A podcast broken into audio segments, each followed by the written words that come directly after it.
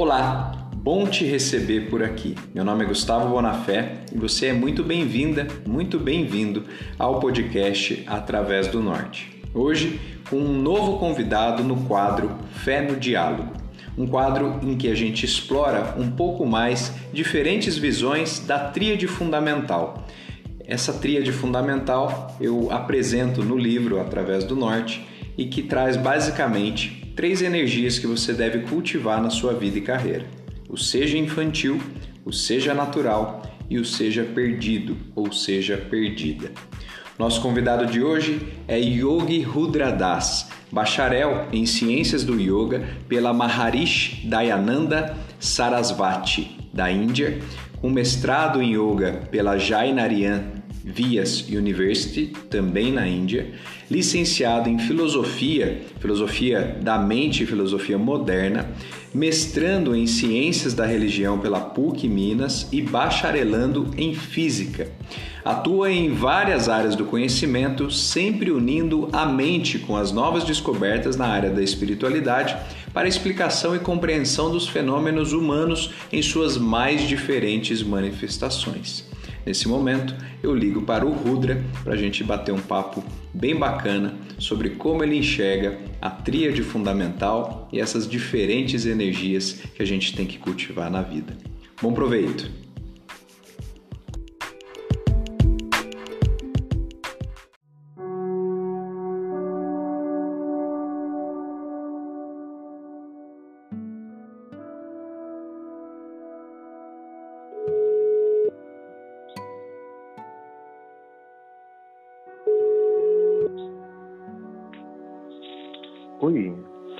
Rudra, meu amigo, boa noite. Olá, boa noite, boa noite. Tudo bem? Tudo jóia com você? Tudo ótimo. Pode ser que para quem está nos ouvindo não seja uma boa noite, então a gente deseja um, um bom período do dia para essa pessoa. Sim. Não é? Obrigado por ter topado bater esse papo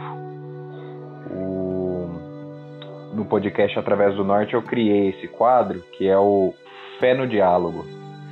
E a gente explora com convidados especiais, como você, é, a tríade fundamental que eu apresento no livro, né, que é o seja infantil, o seja natural e o seja perdido. Então, e a ideia é fazer como uma ligação mesmo, né? A gente está no celular, não tem questão de equipamentos muito elaborados, é o celular aqui, cada um com seu celular e o gravador, para ficar bem bem natural, bem para você ficar bem à vontade, conversa entre amigos. Vai ser quase como uma linha cruzada antigamente, a gente conversando e os ouvintes só ouvindo nosso papo. Exatamente. Ótima, ótima analogia. Ótima analogia. Muito bem. Bom, é, então, assim, já vou avisando que pode ter ruído no, no fundo do, na nossa conversa. A Maia, a minha gatinha, ela está debaixo da minha perna. Qualquer momento ela pode se enjoar e fazer barulhos, mas está tudo em casa. O, é... eu, eu, eu aqui não tenho cachorro, mas os vizinhos têm um milhão de cachorros. Então, se ouvirem cachorros também, já sabem que são os meus vizinhos por aqui. Maravilha, tá ótimo, tá tudo ótimo. Rudra, eu já falei um pouquinho de você e agora eu queria navegar um pouquinho por pela sua biografia. E aí a gente vai explorar a energia do seja infantil, olhando para essa fase da infância. Então a primeira pergunta que eu tenho para você é na verdade é uma pergunta, é um, um pedido, um convite para que você conte uma história marcante de sua infância com todos os detalhos e qual foi o grande aprendizado dessa vivência.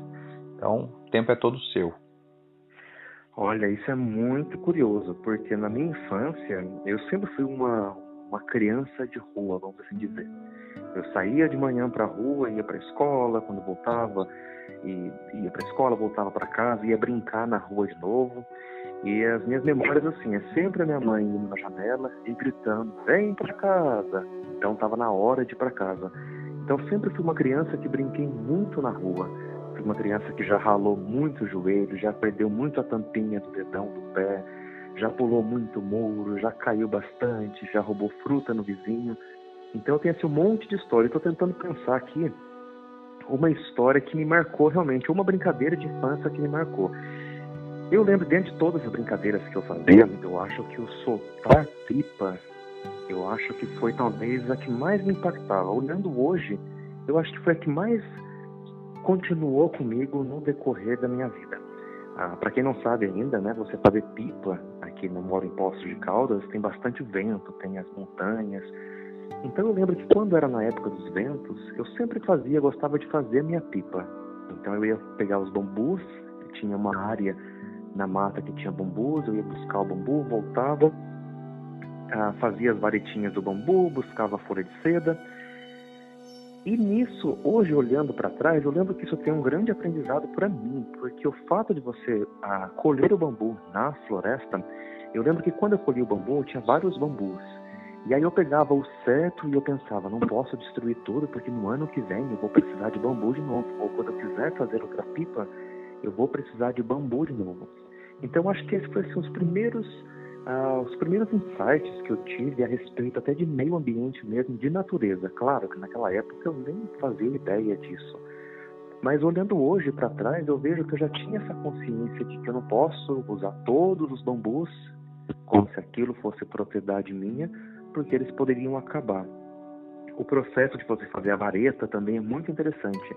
Você pega o bambu, você pega a faca, corta o bambu em quatro, depois você vai afinando a vareta até ela ficar uma vareta fininha. E aí tem mais um aprendizado nisso, nesse, nesse fazer a vareta. Se você tira a lasca demais da vareta, ela fica fina demais e a pipa quebra. Mas se você faz ela grossa demais, a pipa fica pesada. Então isso já é uma coisa que eu trago hoje, até hoje, para meditações e para minha vida, tentar encontrar esse equilíbrio não uma vareta fina demais, mas também não muito pesada. O processo de ah, fazer encapar a pipa com a folha de seda também era um processo muito legal, porque ah, nós escolhíamos a cor da seda e a escolher a cor da seda era praticamente a cor que te representava. E eu lembro que na minha infância eu gostava de cores diferentes, então o pessoal gostava de pipa preta, de pipa azul, e eu gostava de amarelo, gostava de pipa vermelha, de pipa rosa. Então acho que isso desde pequeno eu tinha essa visão um pouco diferente sobre o que, era realmente para menino ou para menina. Então era interessante isso. E aí assim, a terceira parte da pipa, né? Quem está me ouvindo fala dessa pipa, meu Deus do céu, que pipa que é essa? Tem a parte ainda da rabiola. Sim. Que é quando você faz aquela cauda da pipa. Isso também era muito interessante, porque você pegava várias sacolinhas, cortava sacolinhas em, em pequenas fitas, e aí eu fazia os lacinhos na linha da rabiola e fazia aquele rabinho grande. E também isso era mais um aprendizado, porque essa rabiola, se você faz ela grande demais, ela fica pesada, a pipa não sobe, e se ela fica solta demais, a pipa fica completamente descontrolada. Então, quando eu terminava de fazer a pipa, a gente ia soltar. E aí eu lembro quando a gente ia soltar aqui em Poços, tem as, as, as montanhas, essa coisa toda. E aí tinha uma área muito interessante, que era uma área que iam muitos meninos, sabe? Pra, tinha assim, umas 10, 15 crianças que iam soltar pipa. E aí eu lembro, Gustavo, na primeira vez que eu ouvi falar da palavra cerol.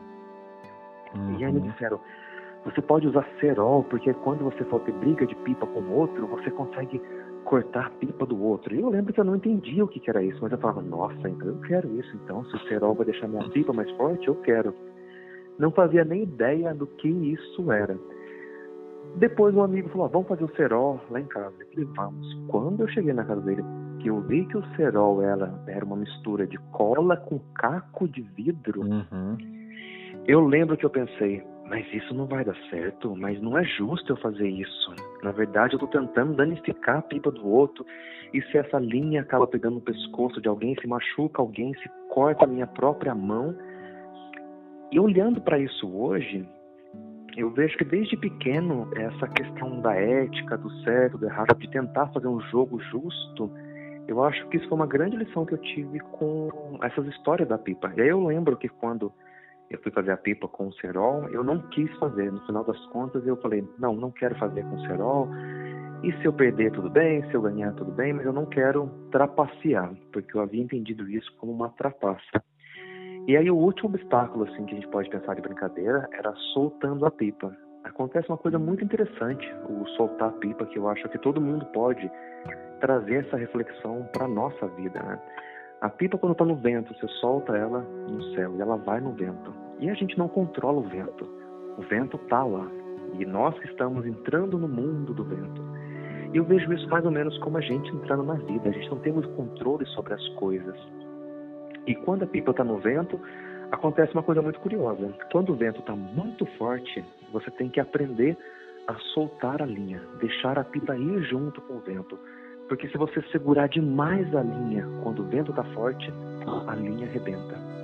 Então eu acho que trazendo isso para a nossa vida é mais ou menos isso que a gente pode pensar. Tem momentos da nossa vida que são difíceis, que não vão exatamente para onde nós queremos, então, como nós podemos cooperar da melhor forma possível diante dessa adversidade?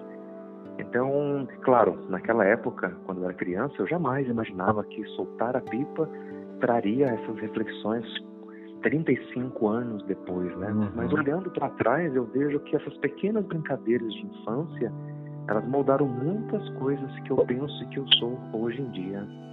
Total, muito legal, muito legal, ótima.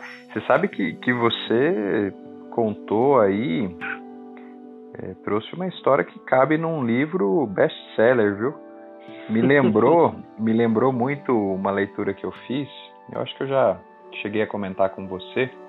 Eu não vou lembrar o nome do autor, mas é um livrinho chama A Arte Cavaleiresca do Arqueiro Zen.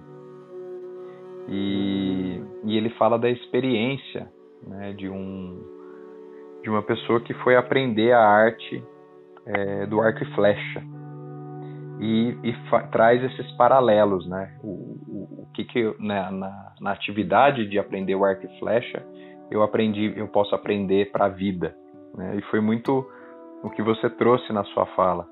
E de verdade, tem algo muito interessante para ser explorado como sabedoria mesmo, a sabedoria da pipa. O Rudra, o, filosof, o filósofozinho da pipa. Dá para trazer muita coisa interessante, muito legal. Já, Come... tem, já tem até nome do livro, tá vendo? Você viu só? Dá para melhorar esse nome, mas já tem um caminho. legal. O... E, e, aí, falando um pouco disso, é, desse, dessas histórias, né, com, com a pipa, vem muito do, da brincadeira. E aí eu queria explorar um pouquinho com você. O que, que é brincar para você? E além da pipa, que outra brincadeira você gostava, assim, que você lembra com, com um calor no coração? Olha, eu acho que brincar é você tá entre dois mundos. Você está no mundo real, no mundo físico, mas ao mesmo tempo você está no mundo de imaginação. Então, eu acho tanto brincar com a pipa, eu lembro que brincar com a pipa eu colocava pequenos bilhetinhos na pipa, na linha, e à medida que você vai soltando esses bilhetinhos, eu amarrava na linha. E à medida que você solta a linha, esses bilhetinhos vão lá em cima no céu. E eu lembro que eu brincava de mandar mensagens pro o homem que mora no céu. Eu mandava e criava toda uma história de fantasia mandando essas mensagens para isso. Então eu acho que brincar, eu acho que é justamente isso, é você está inserido no mundo como nós estamos, mas ao mesmo tempo no mundo da imaginação, que eu acho que é tão fértil quando nós somos crianças. Eu gostava de brincar de polícia e ladrão, eu adorava brincar de teatrinho, eu adorava brincar de escolinha. Então a minha irmã, por exemplo, quando eu tinha quatro anos, eu fui alfabetizado com quatro para cinco anos. Porque a minha irmã era mais velha e ela queria, porque queria me ensinar que ela era minha professora. E aquilo para mim era uma delícia porque eu imaginava que eu estava na escola, que eu já tinha seis anos, que eu já era grandinho para brincar. Então acho que foi muito isso. Eu gostava muito de brincar na rua de bete, uhum. né? como se fosse o, o beisebol brasileiro de bete. Eu brincava muito com isso na rua. Eu sempre fui uma criança muito fisicamente ativa, no sentido que eu gostava de brincar de subir muros, eu gostava de brincar de pique-esconde, e era muito curioso, porque o pique-esconde eu nunca gostava de simplesmente esconder ficar parado, escondido. Eu gostava de mudar de lugares. Então a minha diversão no pique-esconde era mudar de um lugar para o outro sem que a outra pessoa me visse. Então era mais ou menos como caminhar pelos obstáculos da vida ali você ir fazendo pequenos ajustes. Então eu acho que brincar é justamente isso. Eu gostava muito de pipa, como eu falei, de pega-pega, eu gostava muito. Gostava muito de Beth. E gostava muito de ficar assim na rua até o pôr do sol. Eu lembro que, à medida que eu fui crescendo, eu poderia ficar um pouquinho mais à noite. Então eu já me sentia, nossa, agora eu já sou o rei da noite. Consigo ficar até seis e meia da tarde fora de casa. Então eu acho que essas coisas todas foram muito parte da minha, da minha infância como brincar. Qual foi a outra parte da sua pergunta? Não, é, foi, foi bem isso. O que, que é o brincar que você trouxe e a, outras brincadeiras, né?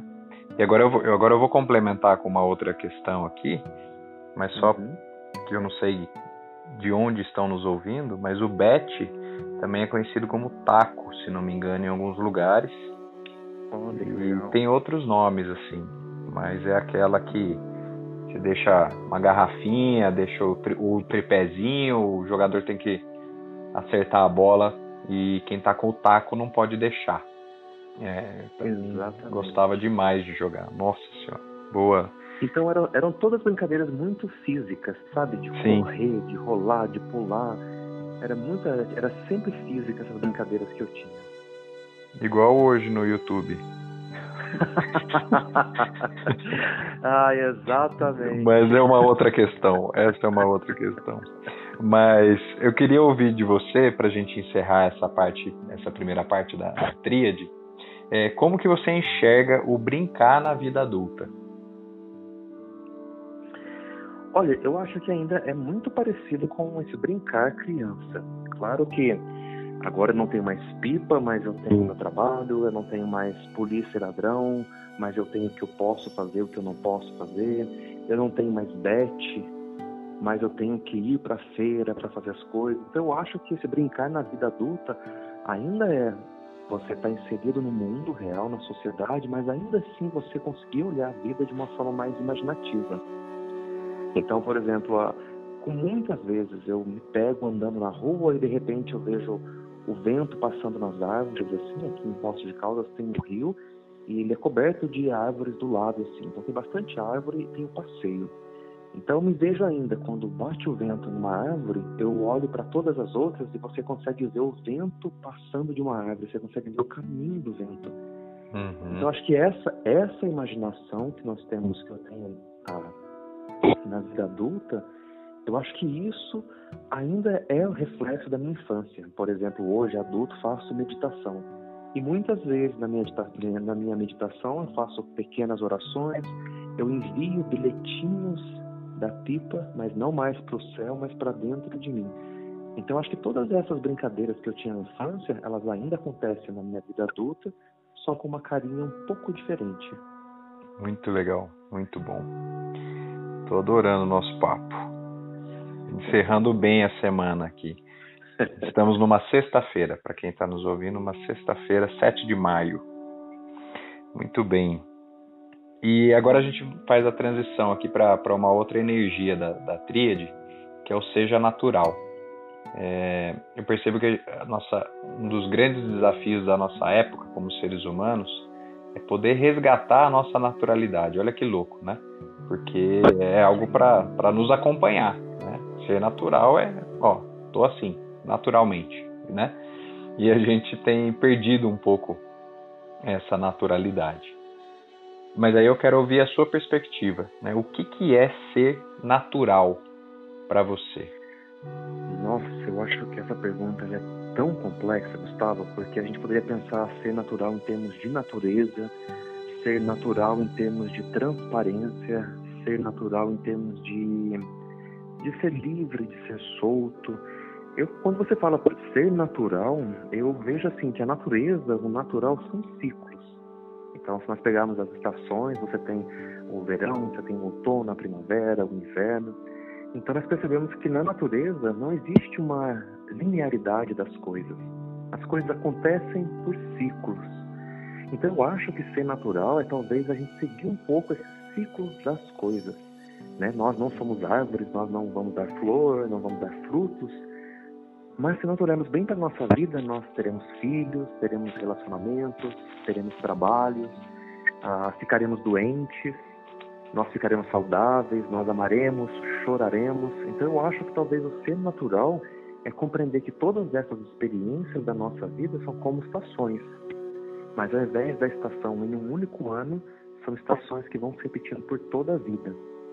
E eu acho que natural também, por um aspecto mais psicológico, é quando a gente realmente sabe, nós sabemos quem nós somos e nós não nos importamos de revelar isso para os outros.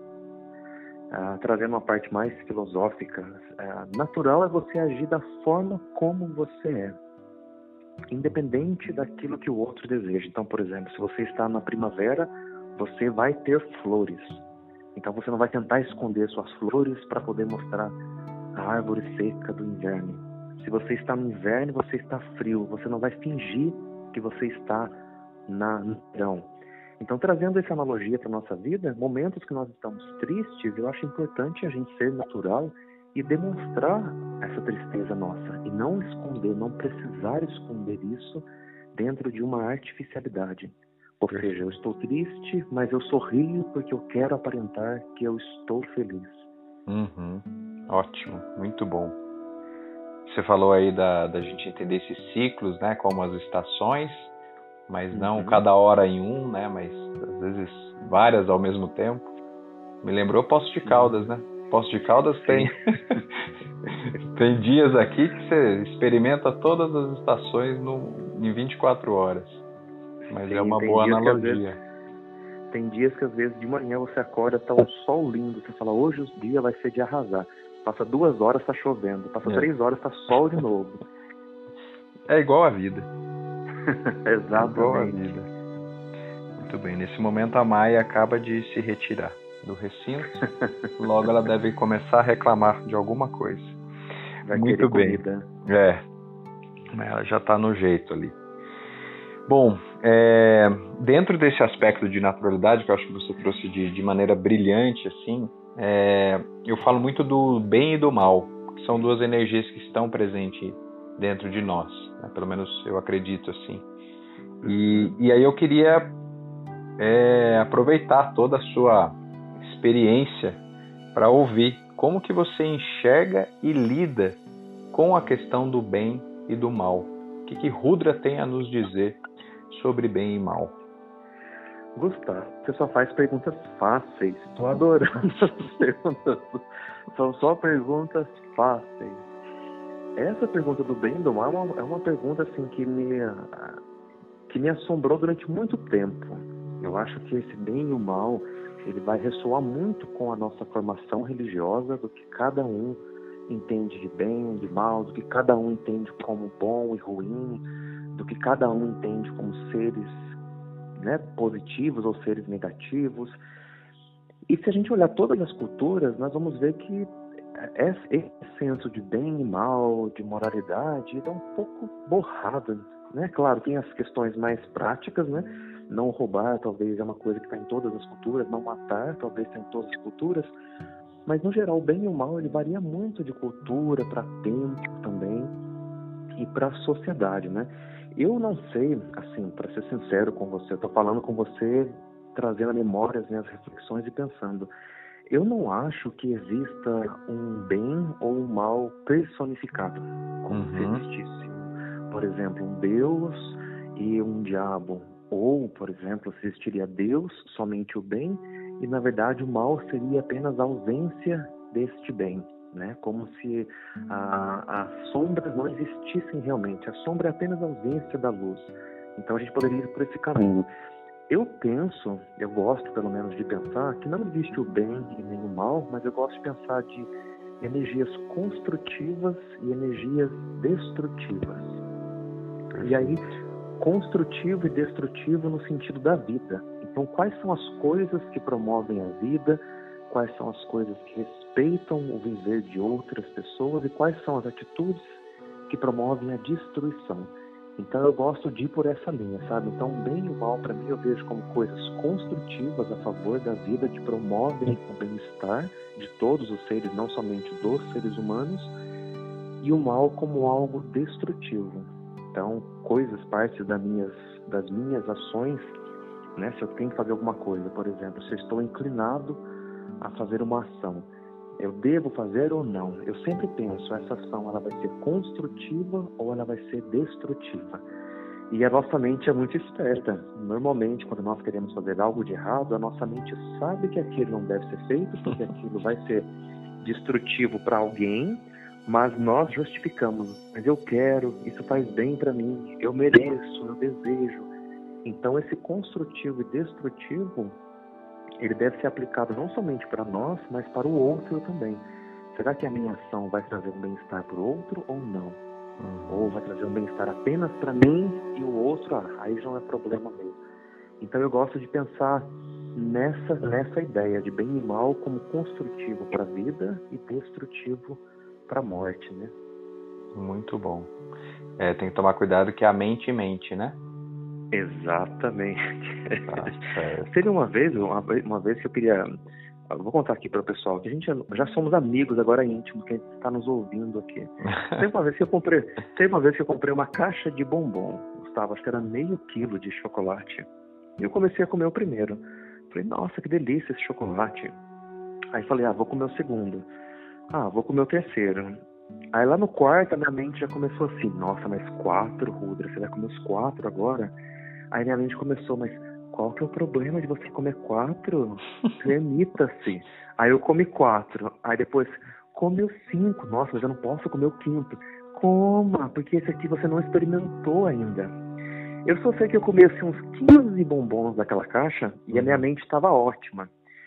E aí depois de 15, a minha mente estava super legal, mas o meu corpo, o meu estômago já não estava muito bom.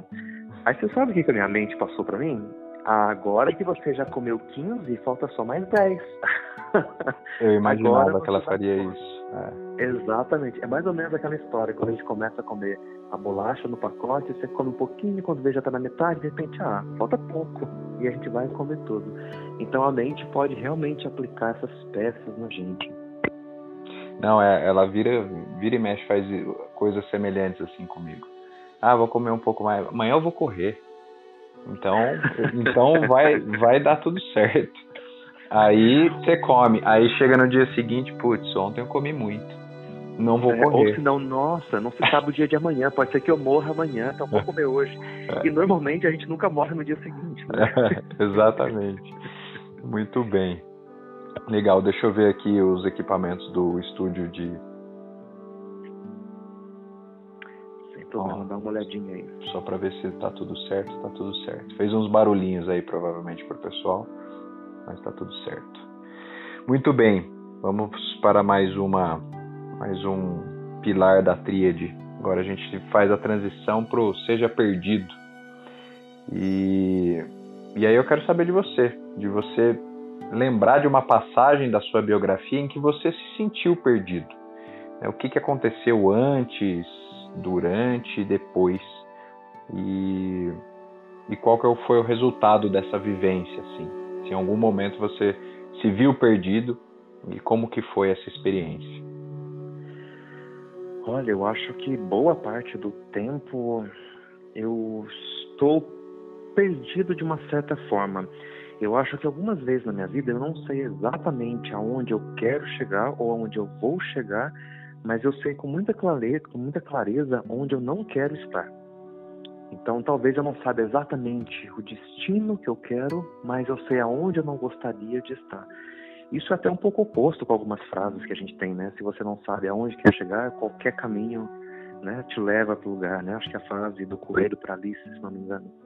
Uhum. Mas eu penso assim que uh, a vida é tão incerta, a vida é tão cheia de surpresas, tão cheia de caminhos, que se a gente colocar essas coisas muito determinadas, muito fixas, as chances da gente se frustrar são muito grandes, porque a gente não tem controle de boa parte da nossa vida. Eu lembro assim de uma história quando eu estava quando eu estava na, na França, eu fui para a França para estudar música, flauta. Eu já praticava yoga antes, mas o yoga não tinha essa proporção e esse tamanho que tem na minha vida hoje. E quando eu fui para a França para estudar música, eu estava entre o caminho da espiritualidade e o caminho de músico profissional. E estudar música como um hobby é muito gostoso. Você toca quando você quer, você toca as músicas que você quer, para quem você quer.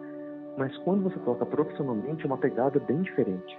E aí, quando eu estava estudando na França, eu não estava muito feliz, porque eu estava tocando de 10 a 12 horas por dia e eu só parava de tocar quando eu tinha espasmos nas mãos, sabe? Chegava assim, uma coisa não muito saudável. E aí eu lembro que eu estava muito perdido, muito perdido, porque eu estava, meu Deus, eu estou aqui na França, eu estou estudando música, o que muita gente gostaria de fazer, mas eu não me sinto completo. E eu lembro que eu estava muito perdido, muito perdido. E aí eu lembro que uma noite, olha só, eu comprei um vinho, Bordeaux, um vinho francês, fui para casa, abri o vinho, sentei sozinho na, na cozinha e aí eu lembro de perguntando para mim mesmo, sabe, Rudra, se você pudesse fazer qualquer coisa na sua vida, o que você faria? Se você tivesse 60 anos, você se arrependeria da vida que você está? E eu tinha 25 anos na época, 25, 26. Hoje eu estou com 40. E aí eu lembro de ter falado, nossa, eu gostaria de ir para a Índia, eu gostaria de estudar yoga. E aí logo a segunda pergunta foi, como você vai fazer isso? Como que você vai sair da França e ir para a Índia? Falei, não faço a menor ideia. E eu realmente não tinha a menor ideia de como eu faria isso. Mas eu sabia que eu precisava mudar alguma coisa, sabe? Eu precisava dar o pontapé inicial. Porque só desejar mudanças na vida, uh, elas não acontecem. A gente precisa promover alguns gatilhos para que isso aconteça. E aí, na minha mente perdida, eu tinha uma única certeza: eu precisava ir no conservatório, conversar com a professora e dizer para ela: agradeço tudo que eu passei aqui na França, mas eu vou para a Índia. Como que eu ia para a Índia? Não sabia, mas eu tinha, eu tinha assim uma certeza dentro de mim, Gustavo, lá na minha próstata, que de alguma forma isso daria certo. Não recomendo para todo mundo fazer isso. Sim, sim. Mas foi a forma como eu encontrei. Não. E aí eu lembro que no dia seguinte eu conversei com a professora, falei para ela que eu ia para a Índia, e ela falou: "Mas você conhece alguém na Índia?" Eu disse: "Não". Ela: "Mas você sabe tocar música indiana?" Eu falei: "Não, né, porque a escala é diferente". Ela falou: "Mas o que você vai fazer na Índia?" Eu falei para ela: "Eu vou na Índia porque é meu sonho, eu gostaria de ir e não quero me arrepender". E aí encerrei as minhas, as minhas a, encerrei ali a minha matrícula no conservatório onde estava. E aí eu me lembro de indo para casa no metrô, eu peguei o trem e fiquei pensando, e agora, como que eu vou para a Índia? E eu fiquei aberto. Eu acho que esse é um dos passos quando a gente está perdido, né? A gente se encontrar, é a gente estar tá aberto às possibilidades. Você se abrir ao que o destino te manda. Você abrir as coisas que a vida te passa. E aí eu fui para casa, cheguei na frente do computador e comecei a digitar no Google e no Orkut na época, né? Quem aqui já é saudoso do Orkut, comecei a digitar brasileiro, Índia, estágio, como ir para a Índia, amigos na Índia, casamento na Índia. E fui digitando todas essas possibilidades.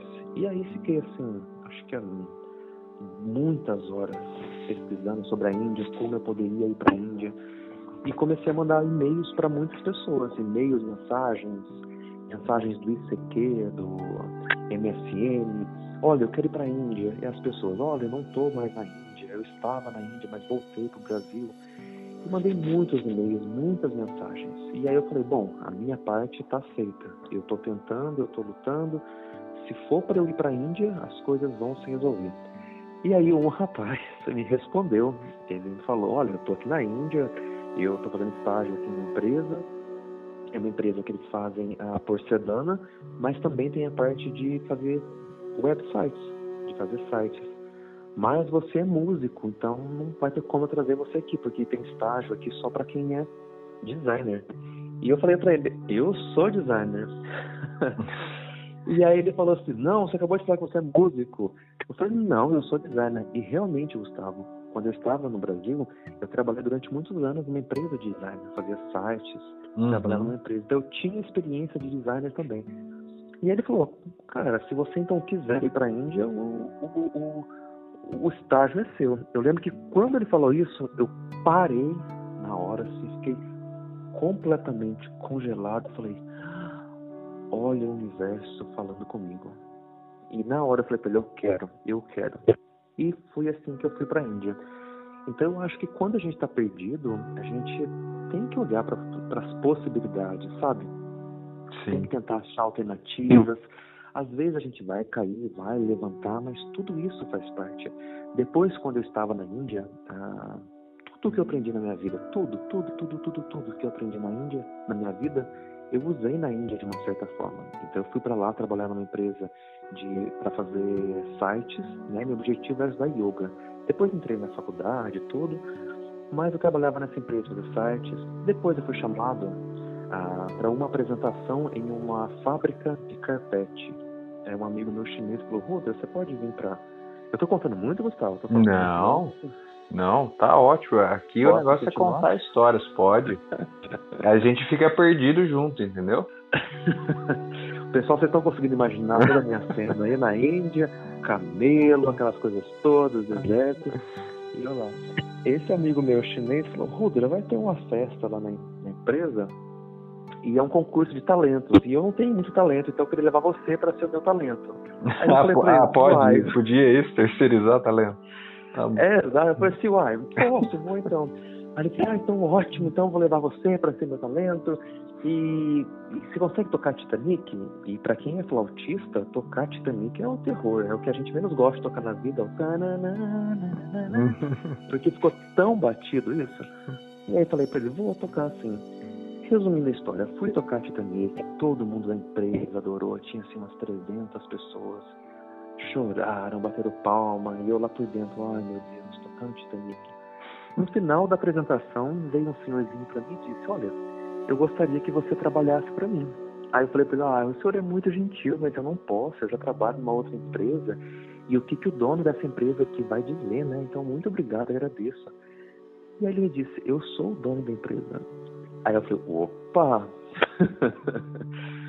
aí ele falou assim, era uma empresa de carpete, Gustavo. E aí ele me disse, olha, eu gostaria que você trabalhasse para mim fazendo carpete, que eu gostei de você e eu acho que você tem talento para carpete. Eu falei para ele, eu nunca fiz carpete na minha vida. Ele teve aí, essa per... só, só uma dúvida, ele teve essa percepção depois de você tocar Titanic. Aí ele falou, Exato. você tocou Titanic, ele falou, esse cara faz carpete. Exatamente. Qual conexão? Como que o universo falou na mente dele, não sei. Mas não é que ele estava absolutamente certo quando eu fui tocar, quando eu fui trabalhar nessa empresa de carpete, eu descobri que eu tinha muito talento para formas geométricas. Então, todo o meu trabalho de design que eu tinha feito, eu conseguia usar de uma certa forma nessa empresa de carpete. Resumindo, depois da empresa de carpete, fui trabalhar numa empresa de móvel e a mesma história. A pessoa falou: Olha, eu gostaria que você viesse. Descobri também que eu tinha uma certa percepção para móveis. Depois, eu trabalhei numa empresa de papel, fazendo papel, cartão. Então todas as coisas que eu fiz na minha vida, elas foram assim, elas foram sendo utilizadas de uma outra forma, seja o design, seja a música, quando eu toquei Titanic, seja hoje voltando para o Brasil da minha experiência na Índia, na França, seja soltando a pipa lá na minha infância. Então acho que todas essas coisas, elas me ajudaram a encontrar um caminho, sabe? Eu acho que toda vez, até hoje na minha vida, quando eu estou perdido, eu paro se eu estou perdido, eu paro, eu vou tomar um café, eu vou tomar um chá. Aqui em Poços de Caldas tem o meu, meu templo numa rua aqui, pessoal, que é um templo que chama Carrinho do Lanche. É o carrinho de sorvete, na verdade. Então, sempre quando eu estou assim perdido, eu saio e vou tomar um sorvete na rua. As pessoas que trabalham comigo ficam assim: o Rudra tá louco tem que tomar uma decisão agora, ele está saindo para tomar sorvete. Mas são pequenas coisas que eu faço para dar possibilidade para minha mente encontrar a melhor solução possível. Fica. Então, a gente fica refletindo se você não tivesse comprado aquele vinho lá na França, né? Pois é, a minha vida teria sido muito diferente, muito diferente. É. Ou, ou mesmo quando eu comecei a tocar música, eu acho que todas as quando eu olho para trás na minha vida, eu vejo que todos os eventos da minha vida eles foram todos conectados um com outros. Alguns eu consigo ver essa conexão com muita clareza, outros eu ainda não consigo ver, sabe? Mas tudo parece que me levou para trazer onde eu estou hoje, sabe? Hoje eu trabalho com yoga, com meditação, com filosofia, com física, então eu tento juntar todas essas coisas, porque eu acho que tudo isso compõe essa aquarela que é a nossa vida, essa aquarela que é o viver. Muito bom. Maravilha, vamos para a última aqui, que eu acho que é mais um complemento um pouco dessa história, que é como que você lida hoje com seus talentos, aquilo que você sabe fazer, que você pode aprender a fazer, e paixões, né? aquilo que você ama fazer, a atividade que faz o seu olho brilhar, o tempo parar, como que você tem lidado com, a, com talentos e paixões na sua história hoje? Olha, eu sei que isso talvez é um grande desafio para boa parte das pessoas que estão nos ouvindo, né? A gente ah, talvez conseguir sobreviver com aquilo que a gente tem o talento, que é a nossa paixão e ao mesmo tempo um sustento de vida, né? Eu, assim, graças a Deus, eu posso dizer que hoje eu consigo ah, unir o meu talento com a minha paixão. Então eu gosto de fazer yoga, eu me sinto bem fazendo yoga, me faz bem meditação. É uma coisa que eu tenho facilidade, eu trabalhei nisso, então eu consigo juntar essas duas coisas. Eu não conseguiria me ver, por exemplo, tendo talento em uma área em que não seria a minha paixão, sabe? Então eu acho que hoje eu consigo juntar essas duas coisas. Eu sei que nem sempre é possível para todo mundo. De repente a pessoa tem uma paixão enorme, por exemplo, para fazer, sei lá, jardinagem. E a pessoa fala, mas como que eu vou usar isso para sobreviver? Então eu acho que a gente, quando começa a diminuir essa distância entre o seu talento e a sua paixão, eu acho que a vida parece que começa a ficar mais uníssona, mais harmoniosa. Então hoje, por exemplo, se você vê, eu misturo yoga, música, designer, filosofia, meditação, ciências da religião, física, e tudo isso para mim faz sentido, porque a cada momento da estação da minha vida, como nós estávamos conversando há pouco tempo, a cada estação natural da minha vida, eu faço uso de algumas dessas ferramentas. Momentos que eu estou muito triste, por exemplo, em que eu estou no inverno, no inferno, eu uso da filosofia para me aquecer. Momentos que eu estou para baixo, eu uso da meditação para me fazer bem. Momentos em que eu estou extremamente ansioso, o yoga me ajuda a encontrar o meu centro. Momentos que eu estou supersticioso demais, eu uso a física para não me deixar perder o encanto pelo mundo. Então, eu acho que eu consigo unir todas essas coisas para ter um olhar mais amplo para a vida.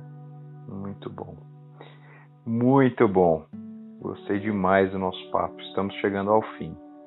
Ah, que e, pena. E, e, uma, uma, uma observação, né, um comentário, que realmente nem todo mundo consegue inserir na sua prática profissional o, o seu talento, a sua paixão, consegue sobreviver disso mas eu tenho refletido muito que, mesmo que, que você que está nos ouvindo esteja nesse cenário, tipo, ó, aquilo que eu amo, aquilo que eu tenho talento, nesse momento é impossível colocar em prática.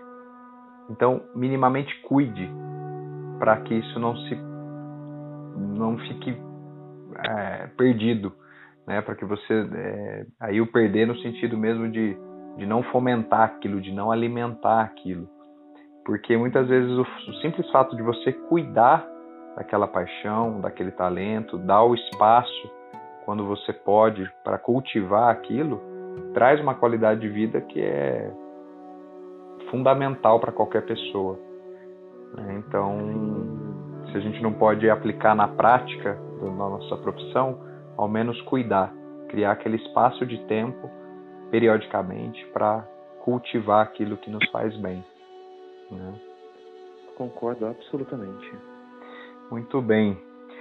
Rudra, agora eu vou fazer aquela verificação do estúdio de novo, todos os equipamentos aqui importados.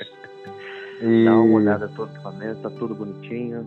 Vamos ver aqui, ó, tá chegando no finzinho, tá tudo certo. E mensagem final, é um espaço livre para você, às vezes surge algo que você queira falar a partir das perguntas que foram feitas, das reflexões, uma mensagem final para os nossos ouvintes. Olha, eu diria que vale muito a pena viver, sabe? Eu acho que eu estou numa pegada muito dessa que vale a pena viver, que a vida é maravilhosa, tem momentos difíceis, né, momentos desafiadores, mas a vida é bonita. e que a gente se abra para as possibilidades. Nem tudo que a gente faz na vida, nem tudo que a gente gosta de fazer tem que ter uma rentabilidade, tem que ter reconhecimento ou que, que tem que ser algo que é famoso ou que está na moda. A gente pode fazer as coisas mais simples, mas que aquecem o nosso coração. Seja sair para tomar um sorvete, seja para fazer comida para algum amigo, seja para você fazer alguma coisa na área das artes, na dança, seja você trabalhar num escritório, se você gosta disso. Então eu acho assim que o, que eu poderia dizer para todo mundo é se abra para as coisas novas, abra para diferentes sabores, experimente sabores diferentes. Eu até hoje, aos meus 40 anos, eu adoro comer comida que eu nunca comi na vida. Né? Às vezes, ah, eu não gosto de tal coisa, ah, eu não gosto de de pimentão. Hoje eu experimento de novo, falo, nossa, mas que sabor diferente, que gostoso. Então acho que se abrir para a vida, porque a vida realmente ela é cheia de surpresa e às vezes nós ficamos tão preocupados em querer direcionar a vida da forma como nós queremos exatamente que nós não vemos esses pequenos diamantes que vão aparecendo pelo caminho. Então eu acho que se abrir para essas possibilidades, eu sou um brasileiro de Minas Gerais, de Poços de Caldas, de cidade pequena, que passei por todo esse mundo. E não sei se daqui a cinco anos eu vou estar vivendo na Escócia, eu vou estar fazendo alguma coisa, vou estar fazendo jardinagem, vou estar fazendo biologia, não sei. Então eu acho que se abrir para possibilidades. O ser humano muda o tempo todo. Então acho que está aberto a essas mudanças. Acho que é isso, Gustavo. Muito bom. Só isso batemos, acabamos de, de bater 45 minutos de papo. Olha que maravilha. Uau, foi rápido demais. Então, eu gostei demais, Rodri. Eu só posso agradecer você por, por tirar esse tempinho. Na verdade, essa é uma tática que eu tenho. Eu chamo as pessoas que eu sei que, que tem muito para contribuir. E aí eu falo que eu vou gravar um podcast, mas é, é aula particular, sabe? Depois eu só disponibilizo só para não para não entenderem o golpe que eu tô dando. Mas eu quero te agradecer demais. Foi muito bom, muito inspirador. Fico feliz. Eu te agradeço. E sempre que você precisar, você sabe que é um prazer poder falar com você, conversar e poder levar um pouco dessa minha experiência para várias outras pessoas que estão nos ouvindo. E eu que agradeço. Maravilha. Todos os contatos do Rudra estão na descrição desse podcast, mas deixa aí o seu principal, como que as pessoas encontram para acompanhar um pouquinho mais do seu trabalho? Olha, eu acho que a melhor forma de vocês me acompanharem é talvez pelo Instagram. Eu sou uma pessoa que gosta de redes sociais, gosto de tecnologia.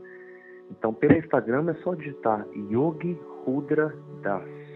Y-O-G-I e o Rudra super simples, R-U-D-R-A. Yogi Rudra Das, que você vai achar e a partir do Instagram você consegue achar meu canal do YouTube e várias outras redes sociais que eu trabalho também. Perfeito. E se tiver alguma dificuldade, faz uma pipa, escreve um bilhetinho e manda para o céu que vai chegar para o Rudra. De alguma maneira ou, vai chegar. Ou melhor ainda, faz isso, tira uma foto e ainda me marca no Instagram. Fechou. Fica ótimo assim. Rudra, muito obrigado, viu? Eu que agradeço. Um forte abraço. Para você também. Até mais. Valeu, até mais.